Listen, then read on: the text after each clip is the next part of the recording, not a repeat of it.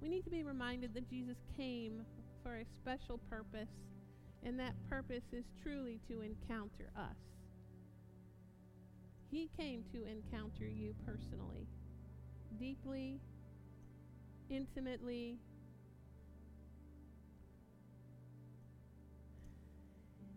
And we need to think about what that means, and we need to embrace it in all its fullness. So that's what we're going to talk about. The intimacy of encountering Jesus and what it truly is to encounter him in our lives and in our hearts. And it really is an issue of how are we going to respond? How are we going to receive it? How are we going to accept it? When he came, he literally brought the kingdom of God with him. Jesus brought to you the kingdom of God in all of its fullness. So think about that. Matthew 6:10. Your kingdom come. This is how Jesus said to pray. Your kingdom come. Your will be done. Talking about God, right? His kingdom come. His will be done on earth as it is in heaven. Now let's just think about that phrase. As it is in heaven. What does that mean? That means just the same. Just as it is in heaven. So are you going to believe? Are you going to receive the encounter, basically? Are you going to believe that that is how you are meant to walk here? Okay? He knew we would have a lot of growing to do. But you see, we're growing right on up into it. Okay? Because that's his plan. That's his plan. The kingdom of God as it is in heaven, no different. The kingdom of God as it is there, here. And he came to give it to you. He came walking in the full. Jesus came walking in the fullness of all of that to show us how to do it. Okay? All his kingdom. All of his will. Nothing missing, nothing broken. All of Christ. Think about that. All of Christ. All of his glory. We're gonna expand today, guys. Okay? All of his glory, all of the Holy Spirit here. For us, in us, moving through us. That's your destiny. That's how God sees you. That's how he characterizes you. Walking in that. So when he sent Jesus, he sent his kingdom here to us. He sent Jesus to encounter us fully. Personally, deeply, intentionally, intimately. Okay? I want to give you a few scriptures. I'm not going to go into all these scriptures. I'm just going to give you a few examples of where he says that in scripture. Genesis 28. Remember when Jacob finally realized?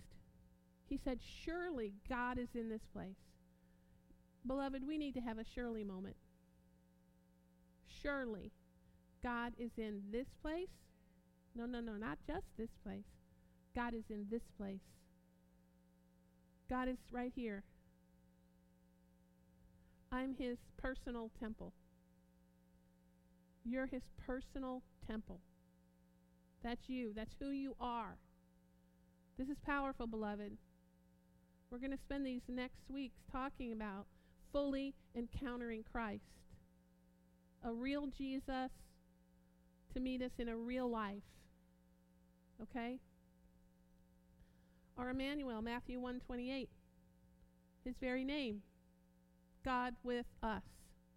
God with you. Every step of the way. Psalm 46. The Lord Almighty is with us. And that's Old Testament. You have an even better covenant. A fulfilled covenant. A love covenant. He is the Word really think about this. He is the Word become flesh dwelling among us. Yet, never lost any capacity. Nothing lost. Never lost any capacity to completely fulfill God's destiny, God's plan, God's purpose. That's you. See that? Even though you dwell in the flesh, because you really don't dwell in the flesh, you dwell in the Spirit. As a born-again believer, you dwell in the Spirit. And we need to keep our eyes and our hearts on the Spirit. Renew our minds to that very thought. You are spirit being first. That's the more powerful part of you, is your spirit person, renewed by the Father, renewed because of what Jesus did. Okay? Jehovah Shammah. What is Jehovah Shammah? If y'all remember from a few years back when we did that. Jehovah Shammah is God is there. God is there. He's with you. He is inhabiting with you, dwelling with you. Jehovah Shammah. Ezekiel called him that. What was he referring to? Do you remember what Ezekiel was referring to when he used that name? The New Jerusalem. The New Jerusalem. You are the New Jerusalem. That's not blasphemous. That's not heretical. That is who you are designed to be. You are a city on a hill. Right? The light of Jesus is supposed to shine through us, because we know the love of the Father. So think about that. Think about being the New Jerusalem, a city on a hill, shining brightly for all to see, and not as like in a haughty way, but as a refuge, as a yes, this is possible, as a yes, God is there. See? God is there. God is there. So we are meant to be all that. We are meant to be that city on a hill, shining with his unquenchable light and life to those around us. Spirits first, in his fire and glory. Get that? Spirits first, in his fire and glory. So, how now are we going to receive all of Jesus? Okay, think about that. Receive all of Jesus and emanate all of Jesus. That's the question. And it's not too big. That is not too big. It is not too big of a question. It is not too big of a thing to accomplish through the Holy Spirit. But see, that's the question. But how it gets answered is totally up to you. 100% up to you. How that question gets answered in your life and then in the lives of people around you is completely up to you. Okay, Ephesians 3:10. His, meaning God's, intent was that now, through the church, that's every believer, new believer, sort of long-time believer, all believers, baby believer. Through the church, the manifold wisdom of God. Just think about that concept. I'm going to try to slow down because, I always go so fast and get, So I'm trying to rein it in so that we can wrap ourselves around all this. The manifold wisdom of God should be made known to the rulers and authorities in heavenly realms. That's what is available for you. Manifold wisdom, all the wisdom, all the intricacies of that wisdom available to you to be made known to all other rulers and authorities in heavenly realms. You are the enforcer of his manifold wisdom. You are the light of his manifold wisdom. You are the liberator that his manifold wisdom brings to a hurting world. Jesus came as a baby so that we could grow up into this, so that we could see this in operation in real life. It's a real life gospel. Okay? According to his eternal purpose. This was his eternal purpose, so you might as well just go ahead and accept it. That he accomplished in Christ Jesus our Lord. So this has been accomplished through Christ. If you have received Christ as your personal Lord and Savior, this is accomplished through you. Big stuff. I wish the whole world were sitting in this room right now. Not because of me, but because of what the Lord Jesus has done, and that we need to realize it, and he has it available. It's already done. We would all quit walking in pain. We would all quit walking in lack. You see? We would all quit walking in discouragement. We would only know how to walk in the love of God. That's all we would know. So that's why we're getting a hold of this. Okay? He has given us all we need. In him and through faith in him, we may approach God with freedom and confidence. My goodness. We may approach, it's in the scripture, we may approach God with confidence and freedom. Do we still honor him? Is he better than the best of all? Yes, the Almighty, the King of Kings, the Lord of Lords. So I'm not preaching familiarity as in disrespect, but the scripture says here, approach him with freedom and confidence.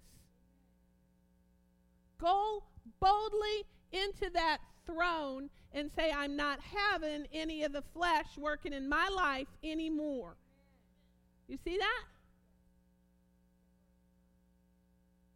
And I'm going to stand for every person that needs the flesh eradicated in their life. And I'm going to believe, and I'm going to believe, and I'm going to believe, and I'm just going to have faith in Jesus Christ. And I'm not going to turn my back on that situation or that person just because it looks so difficult.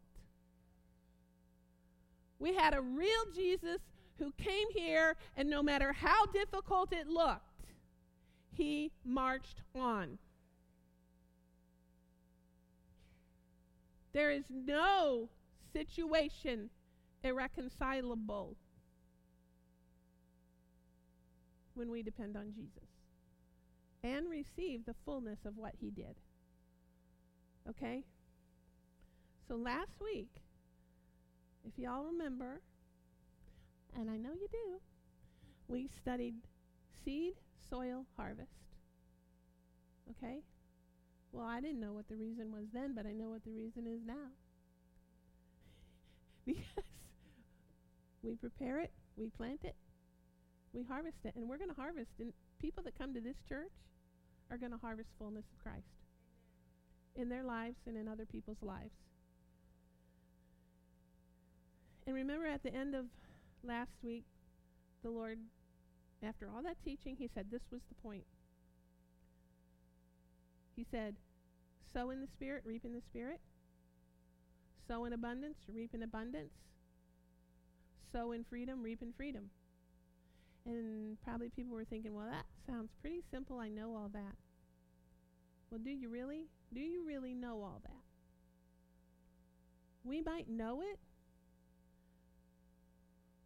but we have to get it in here, right here. Because honestly, if we all knew it, myself included, you'd be having a whole lot more harvest than what you're having. You see what I'm saying?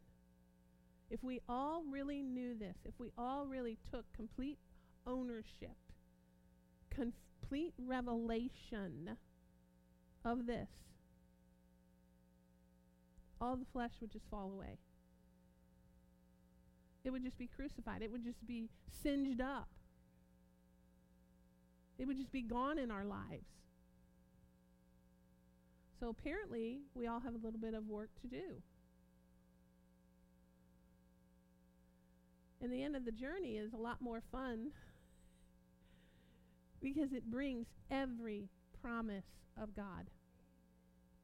It brings every promise of God. No relationship beyond the promise of God,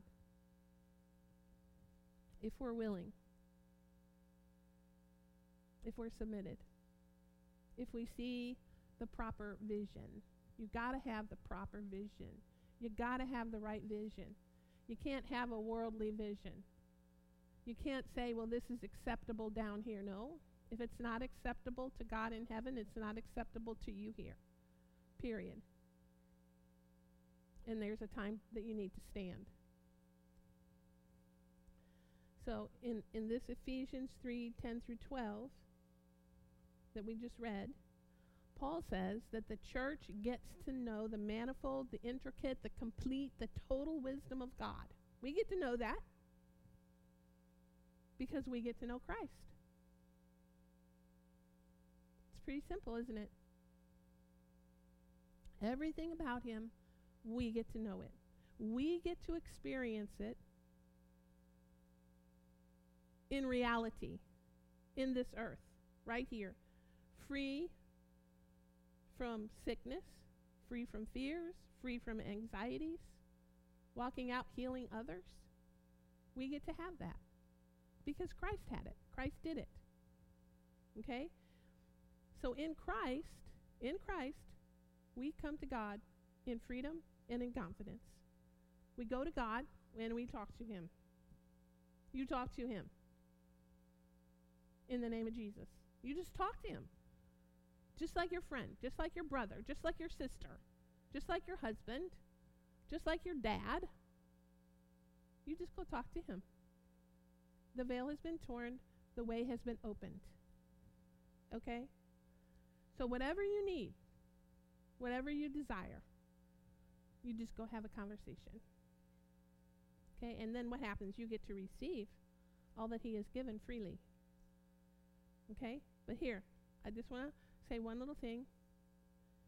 Our prayer time, which I'm saying is talking to God, should never, never, never, never, never be all need-based. Your prayer time should first of all be praise-based. There's a reason we do praise and worship, and it's not out of ritual. Nothing in this church is done out of ritual. If the Lord told me tomorrow to stop praise and worship, I would. But you see, our prayer life is basically pretty much totally determined by our praise life. You need to take the time to praise him, honor him, bless him just for who he is and not for what he's going to do for you. Because if you walk in praise, every single need is going to be taken care of anyway. He knows your needs. I'm not saying, because there's plenty scripture that tells us to ask for what we want and then we receive it, right? But as we praise him, we become filled with his presence. We become filled with his glory. And that takes care of so many things that we won't even have to focus on those needs. Because we are in his presence, because we are just in the will of the Father, things are just going to happen supernaturally. And then you're going to have to spend a whole lot less time saying, gimme, gimme, gimme, gimme, gimme. You know? See, our relationship with him is supposed to be symbiotic. It's like when you're in a relationship, if you're in a relationship with a friend and all you ever get from that friend is gimme, gimme, gimme, gimme, gimme, well, maybe all of you are a lot more like Jesus than I am. So maybe you can just like keep on, keep on, keep on giving, keep on giving, keep on giving. But you see, that's not really how it's designed to be. It's supposed to be that we're each looking out and loving one another and wanting to benefit one another. You see that? We're wanting to help one another. We're wanting to lift one another up. It should never be a one-way. So you don't want to just go, oh, God, do this for me. Do this for me. I have this need. I have this need. You know, it's like, praise you, Father. I love you, Father. What can I do for you, Father? Okay? So anyway, that's my little side sermon. Let's go on with Ephesians 3:14. And here, you know what? Do you know that that becomes so easy to do when we truly understand his love for us? We can't help but praise him. We understand his love. We love him back so much. We just want to love him back so much because he loves us, and then that's available to other people in our lives, no matter how they act. Okay, Ephesians 3:14. For this reason, I kneel before the Father, from whom every family in heaven and on earth derives its name. I pray that out of his glorious riches, and you know they're glorious, he may strengthen you with power through his Spirit in your inner being. That's a lot, isn't it? That's a lot. It says, he may strengthen you from his glorious riches, strengthen you with power through his Spirit in your inner being. Every believer has his Spirit in their inner being.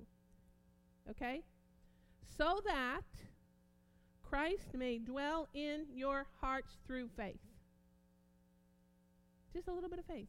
You just take that little bit of mustard seed, like we talked about last, little bit of mustard seed faith, and you just wait for God to explode it. He will grow it up. You just keep planting that. You just keep, see what I'm saying?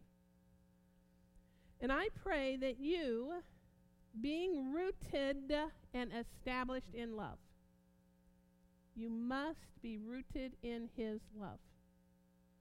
Rooted in his love, knowing how much he loves you. That you may have power, together with all the Lord's holy people, to grasp how wide and long and high and deep is the love of Christ. That's for each one of you. And to know this love, okay, key phrase coming up, that surpasses knowledge. This love breaks through all your mental ceilings.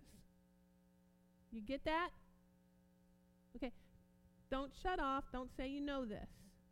Don't say I know. Love is the greatest of all. Because you don't know. Because otherwise God wouldn't have me saying this today. To each one of you personally. And you know how else I know you don't know? Because you want more of God, don't you? You want to see his manifestations in your life. You don't want to be sick, do you? You don't want your relatives, your family, your children to be sick. You don't want to be them to be oppressed or depressed in any way. You don't want to walk with lack. So if even a shred of that is in anyone's life, there's more we need to know. And I don't say that in a condemning way. I say that in a jubilant, joyful way because he already told us that we get to know it all. Smarty pants. You get to be a know-it-all in a nice way. Okay. So, to know this love that surpasses all knowledge. It surpasses all the brain stuff, the mind games, the mind limitations. So you need to get out of the mind and into the heart. Okay? That you may be filled to the measure of all the fullness of God.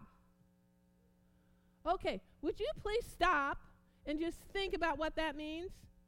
It says filled to the measure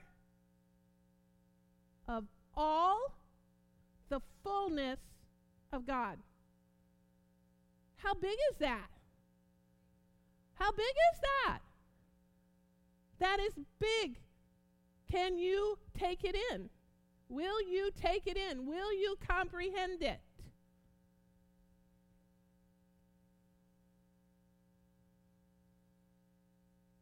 All the fullness of God. Wow, how full is God? Wow, awesome. All the measure of all the fullness. I want to pay attention. Well, here's another little offshoot of that. If that's the case, I want to pay attention to how I'm measuring things. See? I don't want to measure limit in a limited fashion. I don't want to measure out in a limited fashion. I don't want to measure in a little limited fashion how my brain thinks about a situation. I don't want to look at the limits of the world and say, that's for me. It's not for us. It is not for you. He didn't die to keep you limited. He died to bring you the open heaven, the kingdom of all of God, here. Okay. So, where was I? Now to him who is able to do immeasurably more than all we ask or imagine. More than you're ever going to ask. More than you could ever imagine. He's willing to do more than that for you. According to his power, which is unlimited, which is the power of love, his love for you, that is at work within us. His power is working in you. To him be the glory in the church and Christ Jesus throughout all generations, forever and ever. Amen. Whew. Come on. Open heaven. Hallelujah. Meant to be filled with all of God's fullness. What a glorious life. That is how God created you. That is how God created you. You live in a finite world, but you are not created to function according to that finite world. Okay? There's nothing finite about you. You are a spirit being. Eternal. All right. So we are to be his walking fullness here. So how, when we have a human nature, how in our human nature are we going to, with human limitations, how are we going to receive all that fullness? Okay, that's what we're going to talk about. How does it become possible? And it really totally depends on how we think, how we receive, how we choose to believe. So, because think about it, okay? I'm going to think about it in like a little carnal way right now. I'm not saying that this is how we should think. But what we tend to do, what people, not you, nobody here, what people tend to do is they tend to think about limited humanity. How can limited humanity hold all of God? Right? Well, believe me, when he has a purpose, he makes a way. Okay? So, if God designed us to be filled with the measure of all the fullness of God, according to the scripture that we just read, we know that he has made a way. We know that. So, most people see themselves as limited. God does not see you as limited. You are not limited. Because most people, not you, you're not going to do this, most people see themselves after the flesh. God does not see you after the flesh. He created you a spirit being. When you're born again, when you receive Jesus Christ as your Lord and Savior, you become an entirely new creation. Your spirit man becomes totally renewed in the image of God. Okay?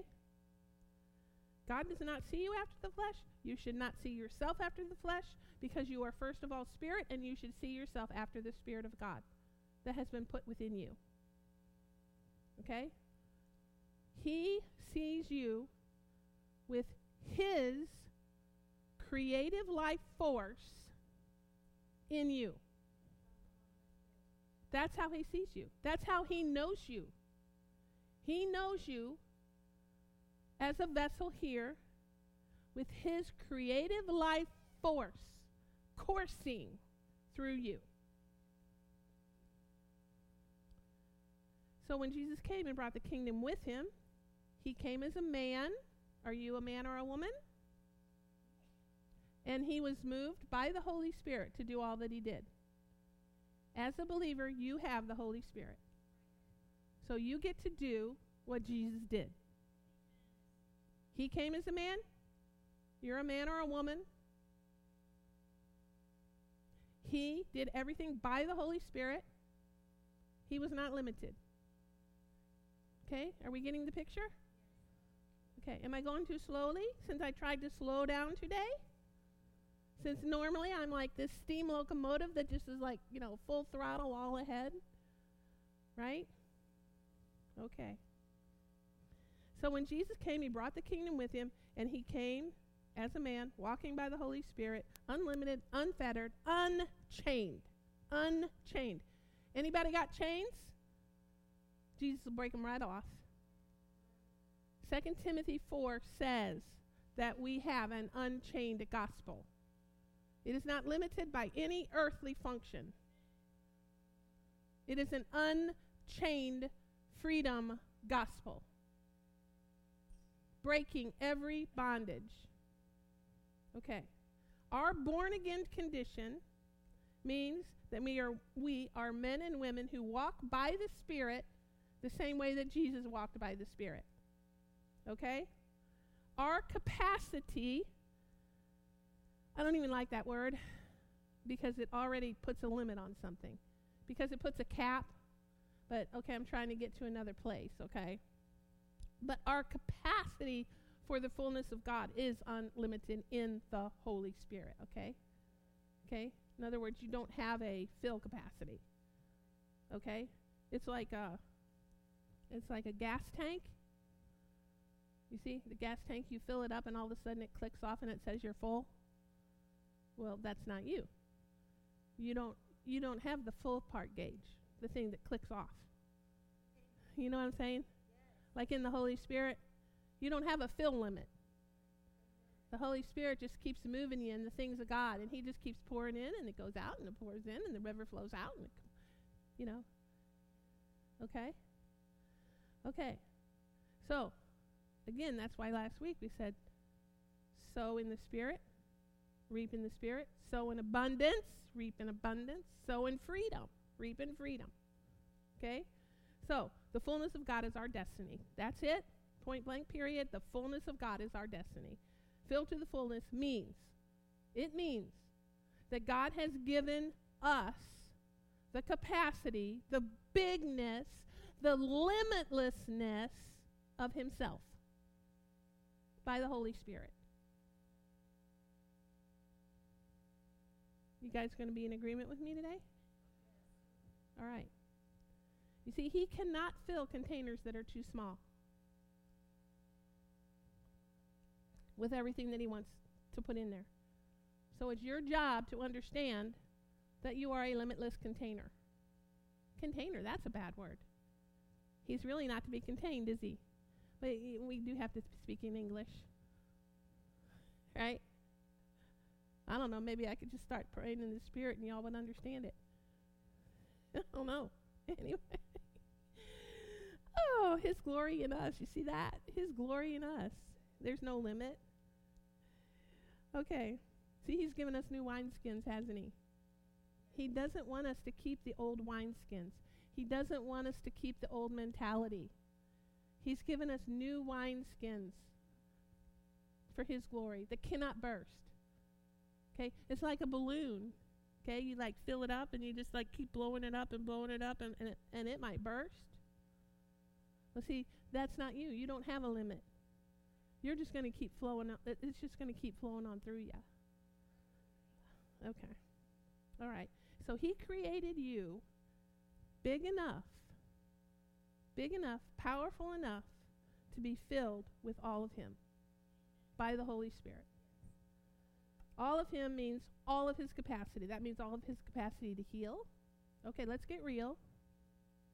Let's get real. That means all of his capacity to heal. That means all of his capacity to extinguish every darkness. Okay? That's what it means. It means all of his capacity to overflow in abundance. Every word he says is true, every promise. It means all of his capacity to be his river of life flowing to those around you, through you, filling you, helping you, and then helping others. All of his capacity to be his glory. Think about that. Jesus said, I've given them the glory that you gave me. So I'm preaching a good gospel here. Okay? All of his capacity to be the city on the hill, to be the New Jerusalem. All of his capacity to be peace, to be wisdom, to walk with peace and wisdom in a very chaotic, fleshly world. See? You don't have to consume that river. It wasn't meant for you. Okay? All of him through all of you. Are you going to commit all of you?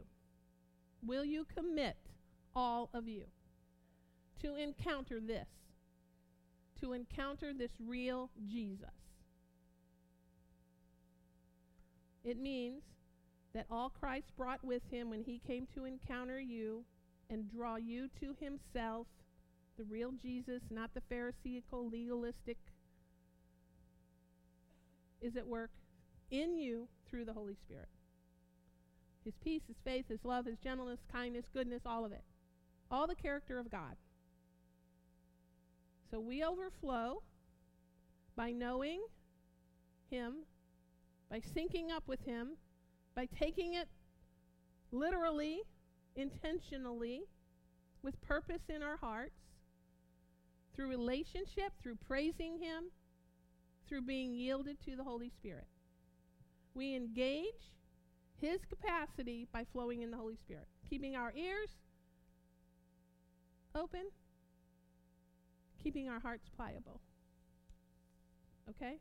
So how does the Holy Spirit and all the power of Christ become activated through us? Okay? That's our next question. Ephesians 3:17 says, it is by being rooted in the love of God. Out of his glorious riches, he may strengthen you with power through his Spirit in your inner being, so that Christ may dwell in your hearts through faith. And I pray that you, being rooted and established in love, may have power together with all the Lord's holy people to grasp how wide and long and high and deep is the love of Christ, and to know that this love surpasses all knowledge, that you may be filled to the measure of all the fullness of God. So do you see why it's important to be rooted in the love of God? Everything depends on it. Way beyond. This is way beyond our mental thinking. This is heart love. Okay? So when we're rooted in the love of Christ, we receive the power to know that love that surpasses all knowledge, and we are filled to the measure of the fullness of God, living in the Spirit. Living in the Spirit realm. Not limited by anything. We refuse to be limited at that point. Ephesians 3:20 says that that power in us, which comes from being rooted in the love of God, will bring our lives, into our lives, more than we can ask or imagine. So quit limiting what you're asking for. Don't limit your imagination in the things of God. He doesn't do that. So it tells me that when I stay rooted, he says he gives the righteous what they desire. So when we're in relationship, when we encounter the fullness, we receive the desires.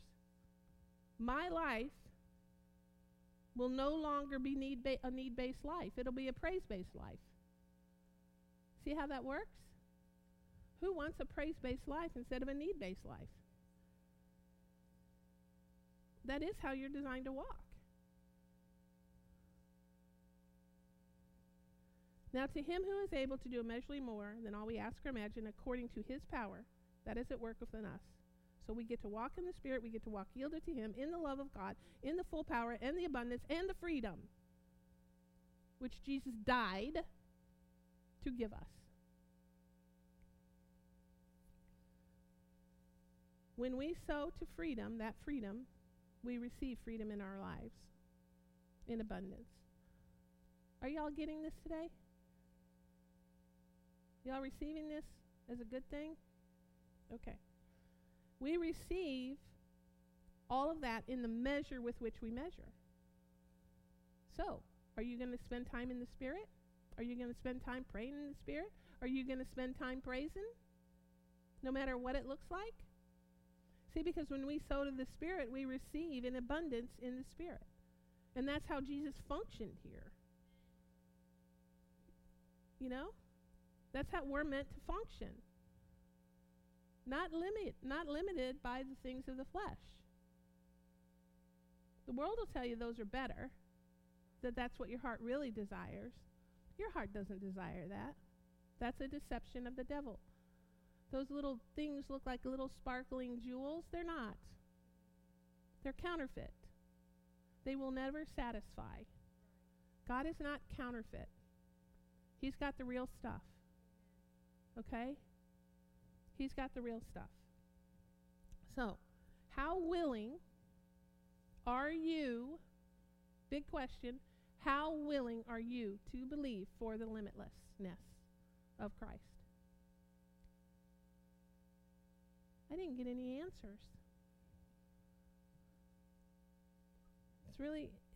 It's a matter of how willing are you.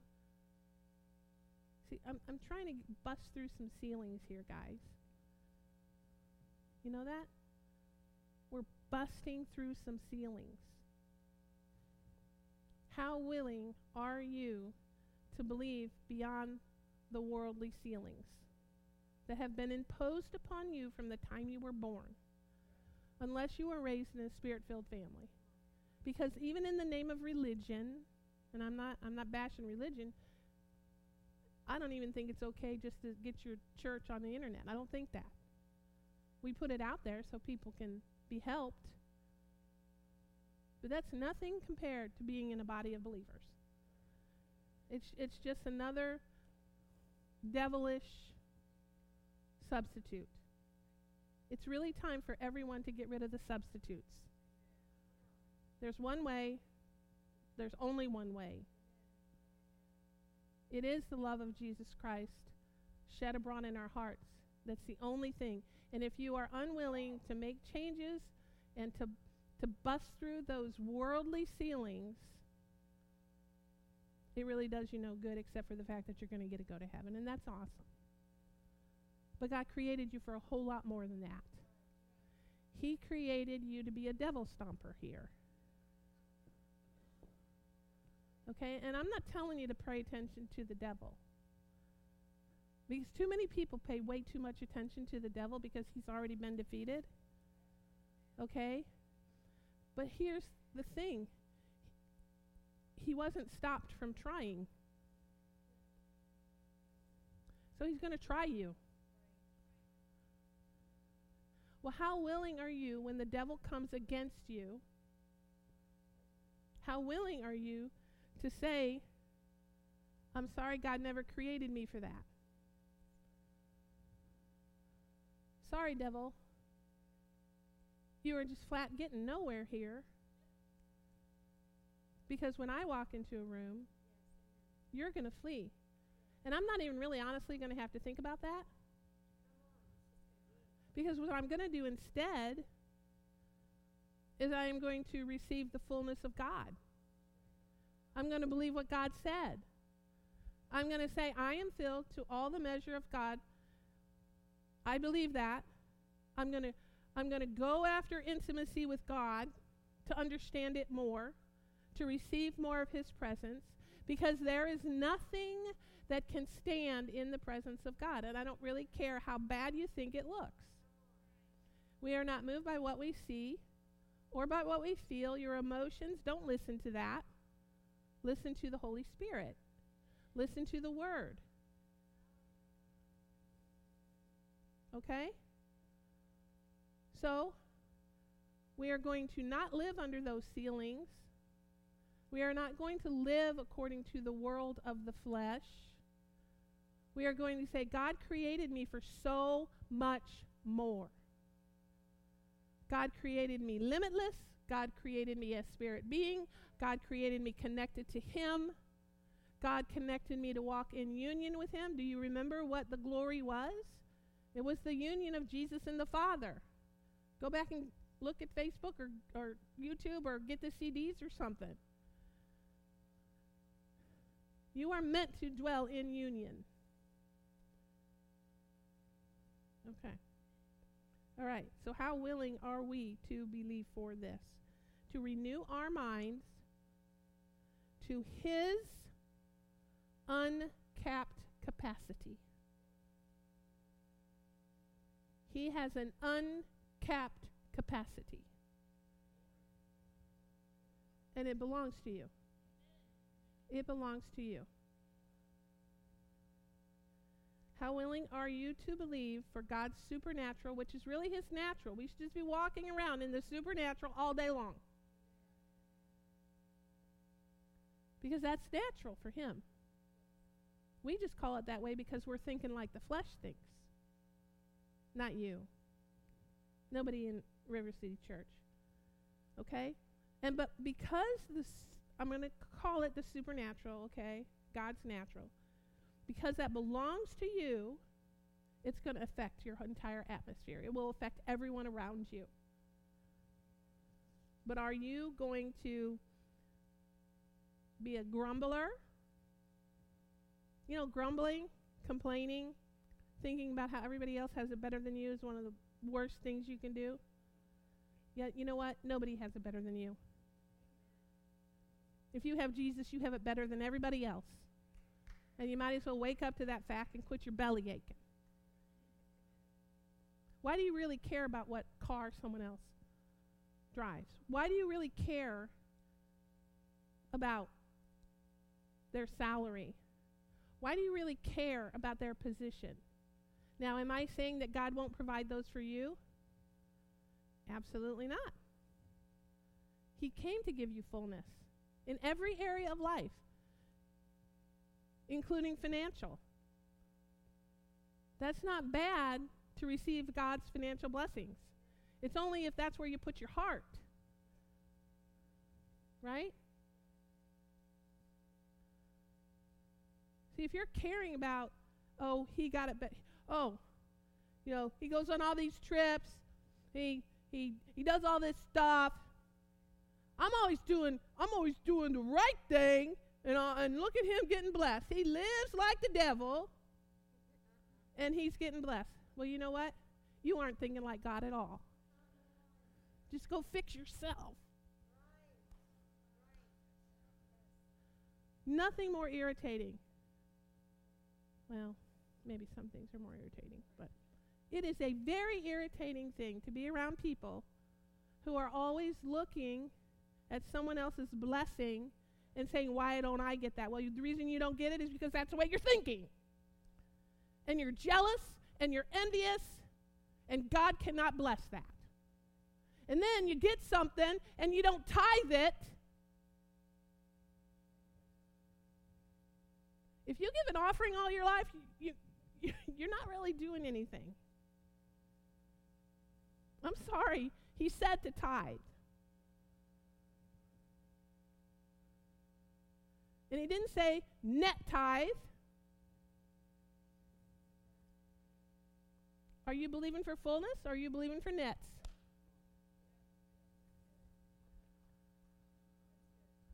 And I'm not here to preach about finances. But if you're going to limit yourself by your own actions and your own thinking, then don't think that God is obligated to bless that. You need to get your heart where God's heart is. Okay. Oh, I don't really know where that came from, but it's the truth, and it's the truth in every single area of our lives. It all belongs to God. Your heart belongs to God. Are you going to give part of it, or are you going to give all of it?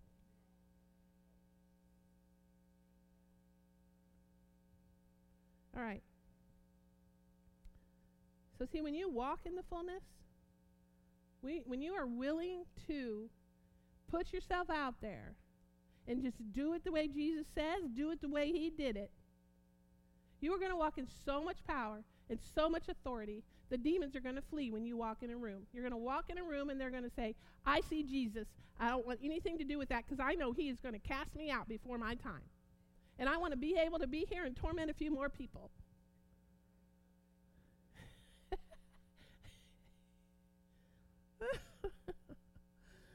See, they want to have their own way all the time. Well, when you walk in a room in the fullness of God, they don't get their way. See? All right. So what do we do with the fullness of Christ? Next question. We do what Jesus did. Colossians 2:9. For in Christ, who in here is in Christ? If you're in Christ, this is you then. Okay? In Christ, all the fullness of the deity lives in bodily form. Does that bust a few ceilings for you? He says in bodily form. That's a man. That's a woman. He came as a man. Is there anything in your consciousness that tells you you cannot be just like him? I hope not, especially after today. And in Christ, that's you, that's where it all comes from, you have been brought to fullness. He says, have been brought. So believe it now, right this very second. Don't ever think again that you are not the walking fullness of Christ, able to do what he did by the power of the Holy Spirit if you remain yielded. After the heart of God. Passion for him. He is the head over every power and authority. Got any questions? Got any issues? You just found your answer. With Christ in you, you have all you need. So stand in the overflow of God's abundance. Believe for that. Believe for that. 1 John 3:8. The reason the Son of God appeared, get this, was to destroy the devil's work. That's you. If you have Jesus appearing in you, you will destroy the devil's work. That's what you're here to do. That's what Jesus was here to do, and he did it, and that's what you're here to do, and you do it. The same Spirit in Jesus dwells in you as a believer, a child of the living, supreme, all-powerful, final say God.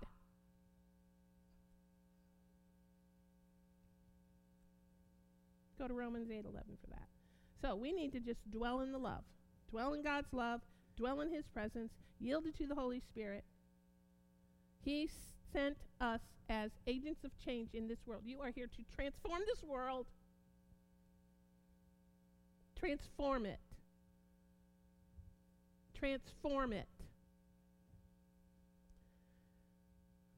Jesus spoke of the Holy Spirit in Luke 24. He said, and behold, I am sending the promise of my Father upon you. But remain in the city until you have been clothed with power from on high. You are clothed in power.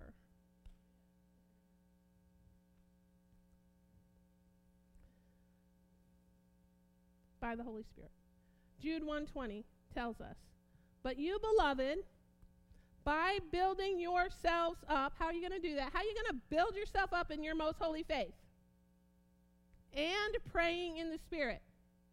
So you're going to pray in the Spirit, and you're going to build yourself up in your most holy faith by staying in the Word, by believing the Word, by believing the fullness. Keep yourselves in the love of God. Do you see what just happened here? If you build yourself up and you pray in the Spirit, you're going to keep yourself in the love. That's what it will accomplish for you. It will keep you in the love instead of in the jealousy and the anger and the hate and the greed and the poor me and why does everybody have it better than I do? Ungrateful. Thankless. When did you ever die for somebody?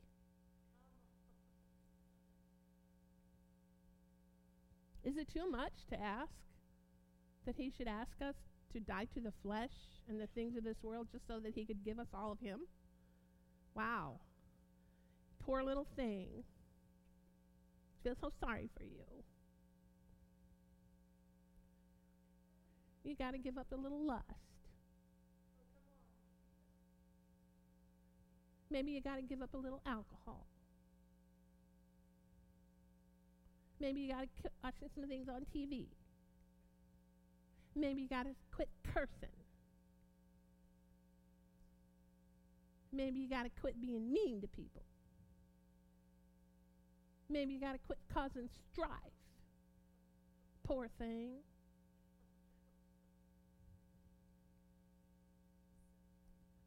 All that stuff you do that you give up, it's not really a give up. It's a get from God. It's a gain. It's a promise coming. Yeah, well, okay. I love you. I love you. Back to verse 20. It says, if we do these things, we're going to keep ourselves in the love of God. That's how we're going to do it. As you await the mercy of our Lord Jesus Christ to bring you to eternal life. So see, we want to stay in that love. You know what that love does? It brings the kingdom here. Right? So praying in the Spirit keeps us in the love of God, which we've already learned. It's, we have to be rooted in the love of God. We always learn that so that we receive his manifold wisdom and so that we walk in his, everything he did. Right? We walk in the manifestation of Jesus. So, by the Holy Spirit, we're going to do these things. We're going to receive the love, we're going to love him back, and we're going to be able to love others. John 13:35 says, they will know you by how you love one another. Okay, so that's really critically important. Acts 1:8. But you will receive power when the Holy Spirit comes upon you, and you will be my witnesses. See, we want to be witnesses for Jesus. In Jerusalem, and in all Judea and Samaria, and to the ends of the earth. To the ends of the earth. Acts 4:31. After they prayed, the place where they were meeting was shaken, and they were all filled with the Holy Spirit and spoke, listen to this, and spoke the word of God boldly. Boldly. Well, you're already rooted in the love, so go ahead and be bold. You see, living this kind of life will make you bold for Jesus.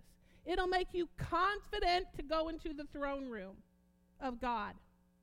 It will make you confident that you receive all of his blessing. See, to receive it. It will make you confident that you can walk in the fullness. Okay? The Holy Spirit allows you to have boldness in your faith. And it allows you to believe for the promises of God in your life and the promises of God in other people's lives. Every fruit of the Father God. Every fruit of his character.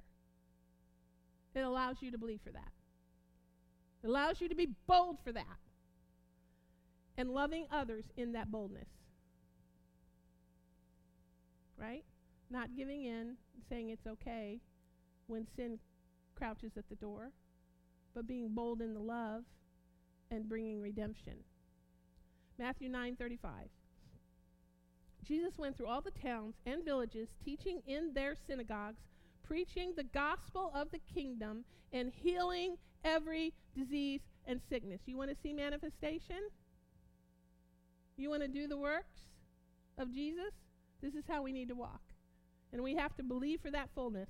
When he saw the crowds, he was moved with compassion. Compassion. Compassion. We have compassion for people, because they were harassed and helpless. You see, you receive the fullness. You're no longer going to be harassed and helpless, but you're going to be able to have compassion for those who are.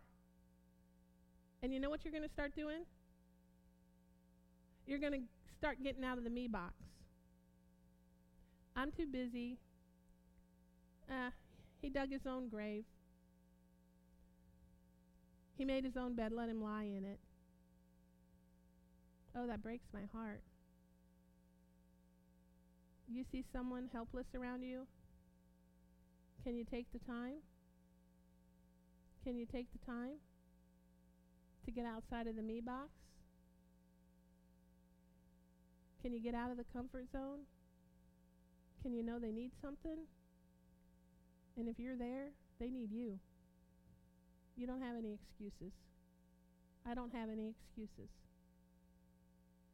I never saw Jesus turn anybody away. He was always extending a hand. He is the I am with you God. We need to be reminded about that right now. He is the I am their God. He is the surely God is in this place to help you God. He is the I am the Almighty, I am here. I am your ever-present help in time of trouble. We need to be that to people. You see someone suffering? Why are you just sitting there? Why are you just sitting there? Oh, gosh. I'm sorry I said that. You're probably doing a whole lot, aren't you? I'm not saying you're not doing stuff. What I'm saying is we got to think about it. We got to think about where can we be the hand? Where can we be the feet? Precious are the feet of those who bring the good gospel, right? I'm saying all this in love, guys, because I know y'all do a lot. Okay. Because they were harassed and helpless, like sheep without a shepherd. Then he said to his disciples, the harvest is plentiful. In other words, there's more than enough that needs to be done. And you know what? You are the good news. You are the power. You are the authority. You are the everything. You are the fullness of Christ. You are the laborer. Thank you, by the way. Thank you for the labor that you're doing. Thank you for the tilling of the soil. Thank you for the seed that you're planting. Because it says right here, the harvest is plentiful, but the workers are few. Ask the Lord of the harvest, therefore, to send out workers into his harvest. We're going to be like Isaiah in 6 that says, here I am. Send me, Lord. Here I am.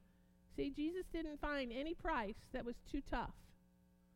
He paid it all. You are the worker. You are sent to the harvest. And you know what? God is sending you totally equipped. You are totally 100% equipped. He has shed his love abroad in your heart to bring you his fullness into your life, to equip you to bring in the harvest through his love by the power of the Holy Spirit. Mark 16, verse 15. He said to them, go into all the world and preach the gospel to all creation. Whoever believes and is baptized will be saved. You know, your world might just be your job. It doesn't mean you have to go to some other country. Your world is edifying your church family when they're going through a tough time. Your world is your job. Your world is your family. Whoever believes and is baptized will be saved, but whoever does not believe will be condemned. And these signs will accompany those who believe. That's you and me, because we believe in Jesus. In my name, they will drive out demons.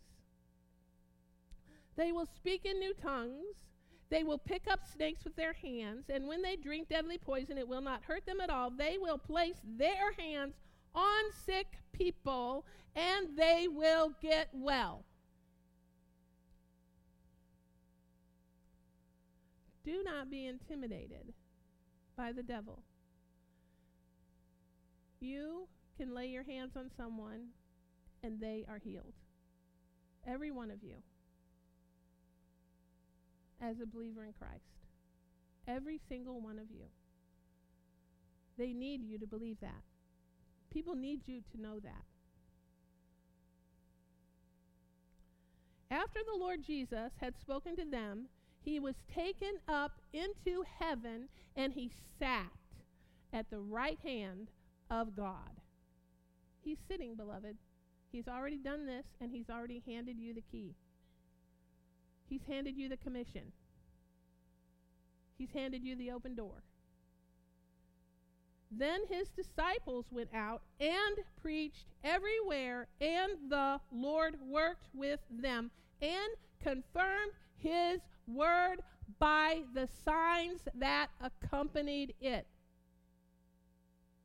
If his word said it, the sign will accompany it. But think about this, beloved. It says he was already sitting at the Jesus was already sitting at the right hand of the Father. So does that make you realize that this very next clause is for you? He was already sitting there when his disciples did it. Are you a disciple of Christ? Okay, so then this is for you. He didn't just say it's just for some people. He said that the Lord worked with them and confirmed the word. It's not you doing it. It's the Lord confirming his work through you because you're going to believe in him and not be limited. In Acts 10:38, how God anointed Jesus of Nazareth with the Holy Spirit and power, and how he went around doing good and healing all who were under the power of the devil because God was with him. Is God with you? Same. So we've been given the love of God. We've been given the limitless spirit to do what Jesus did, doing all the good he did, the fullness of Christ, all of his supernatural reality in our natural environment, heaven supernatural here on earth. That's you. Life swallowed up, swallowing up death. Life swallowing up darkness. For our own healing, for our own peace, for our own provision. Yes, all who Christ is given to us personally. He came to encounter us personally. Dwelling in our lives in all peace, in all power, in all authority, in all stability, in all love. Then flowing through us to transform the world, to transform your friend, to transform your brother, to transform your sister, to transform your family. His full redemption in every situation. Galatians 5:16. This I say then, walk in the Spirit. In other words, what did we learn last week? Sow in the Spirit. Sow to the Spirit. If you sow to the Spirit, you walk to the Spirit, you're going to reap in the Spirit. Plant the seed of the Spirit and the seed of love. And ye shall not fulfill the lusts of the flesh. You know, do you realize right there, he's saying that's a foregone conclusion? People get way too hung up on why do I keep sinning? Well, obviously, you just need to receive what Christ did.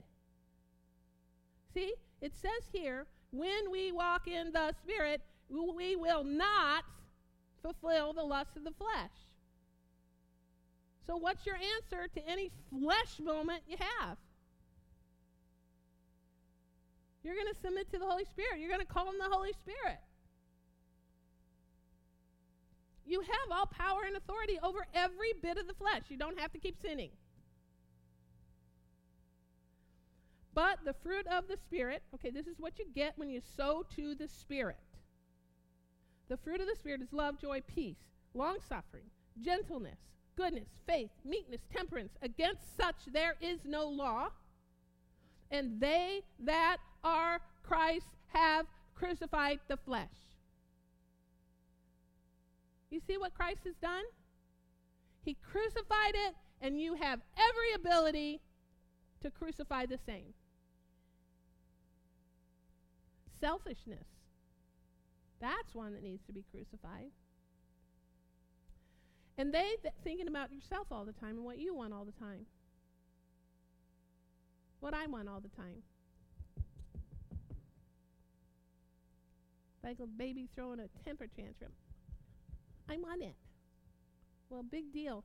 Maybe God has something, a blessing over there for someone else that he wants for them. And maybe if you give up this little particular thing that you think you need so badly, he's going to have an even better blessing for you. Right? And they that are in Christ have crucified the flesh with the affections and lusts. So in Christ, the flesh has been crucified. He says it. And he has given us access. Think about this. This is a big concept. Don't just pass over it because I've gone way too long and you're thinking I'm taking way too much time. So do not pass over this thought. This is a critical thought. He says he has crucified the flesh. In doing that, he tore the veil. He gave us access to the Spirit. He crucified the flesh. He gave us access to the Spirit, which solves the whole problem.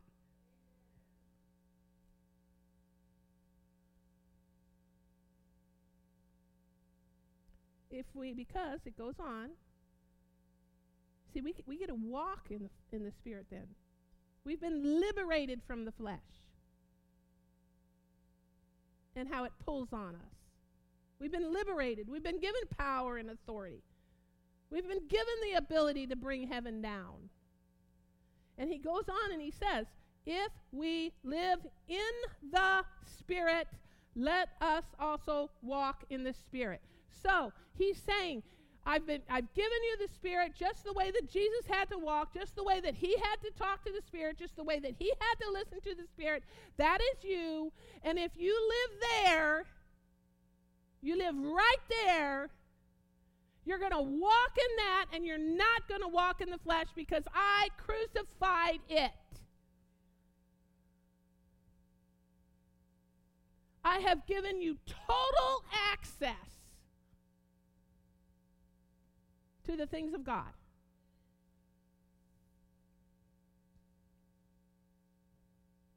If we live in the Spirit, let us also walk in the Spirit. In other words, let us believe for all the Spirit has given. Let's believe for all the Spirit has accomplished. All that it accomplished for Jesus in union, in unity, walking together, side by side, arm in arm, heart to heart, ear to ear. Let us believe for the same in our own lives. Believe for the supernatural. Believe to know Christ has given you the kingdom of God in all of its fullness in the here and now. He came to earth to encounter you intimately, personally.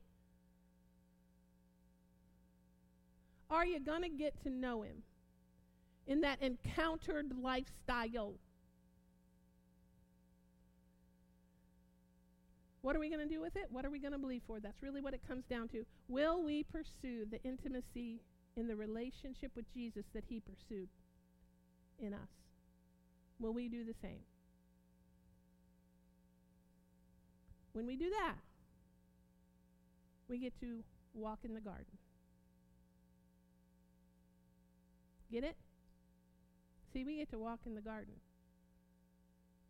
We don't have to live in a curse-filled life, a curse-filled world. We get the garden walk in life.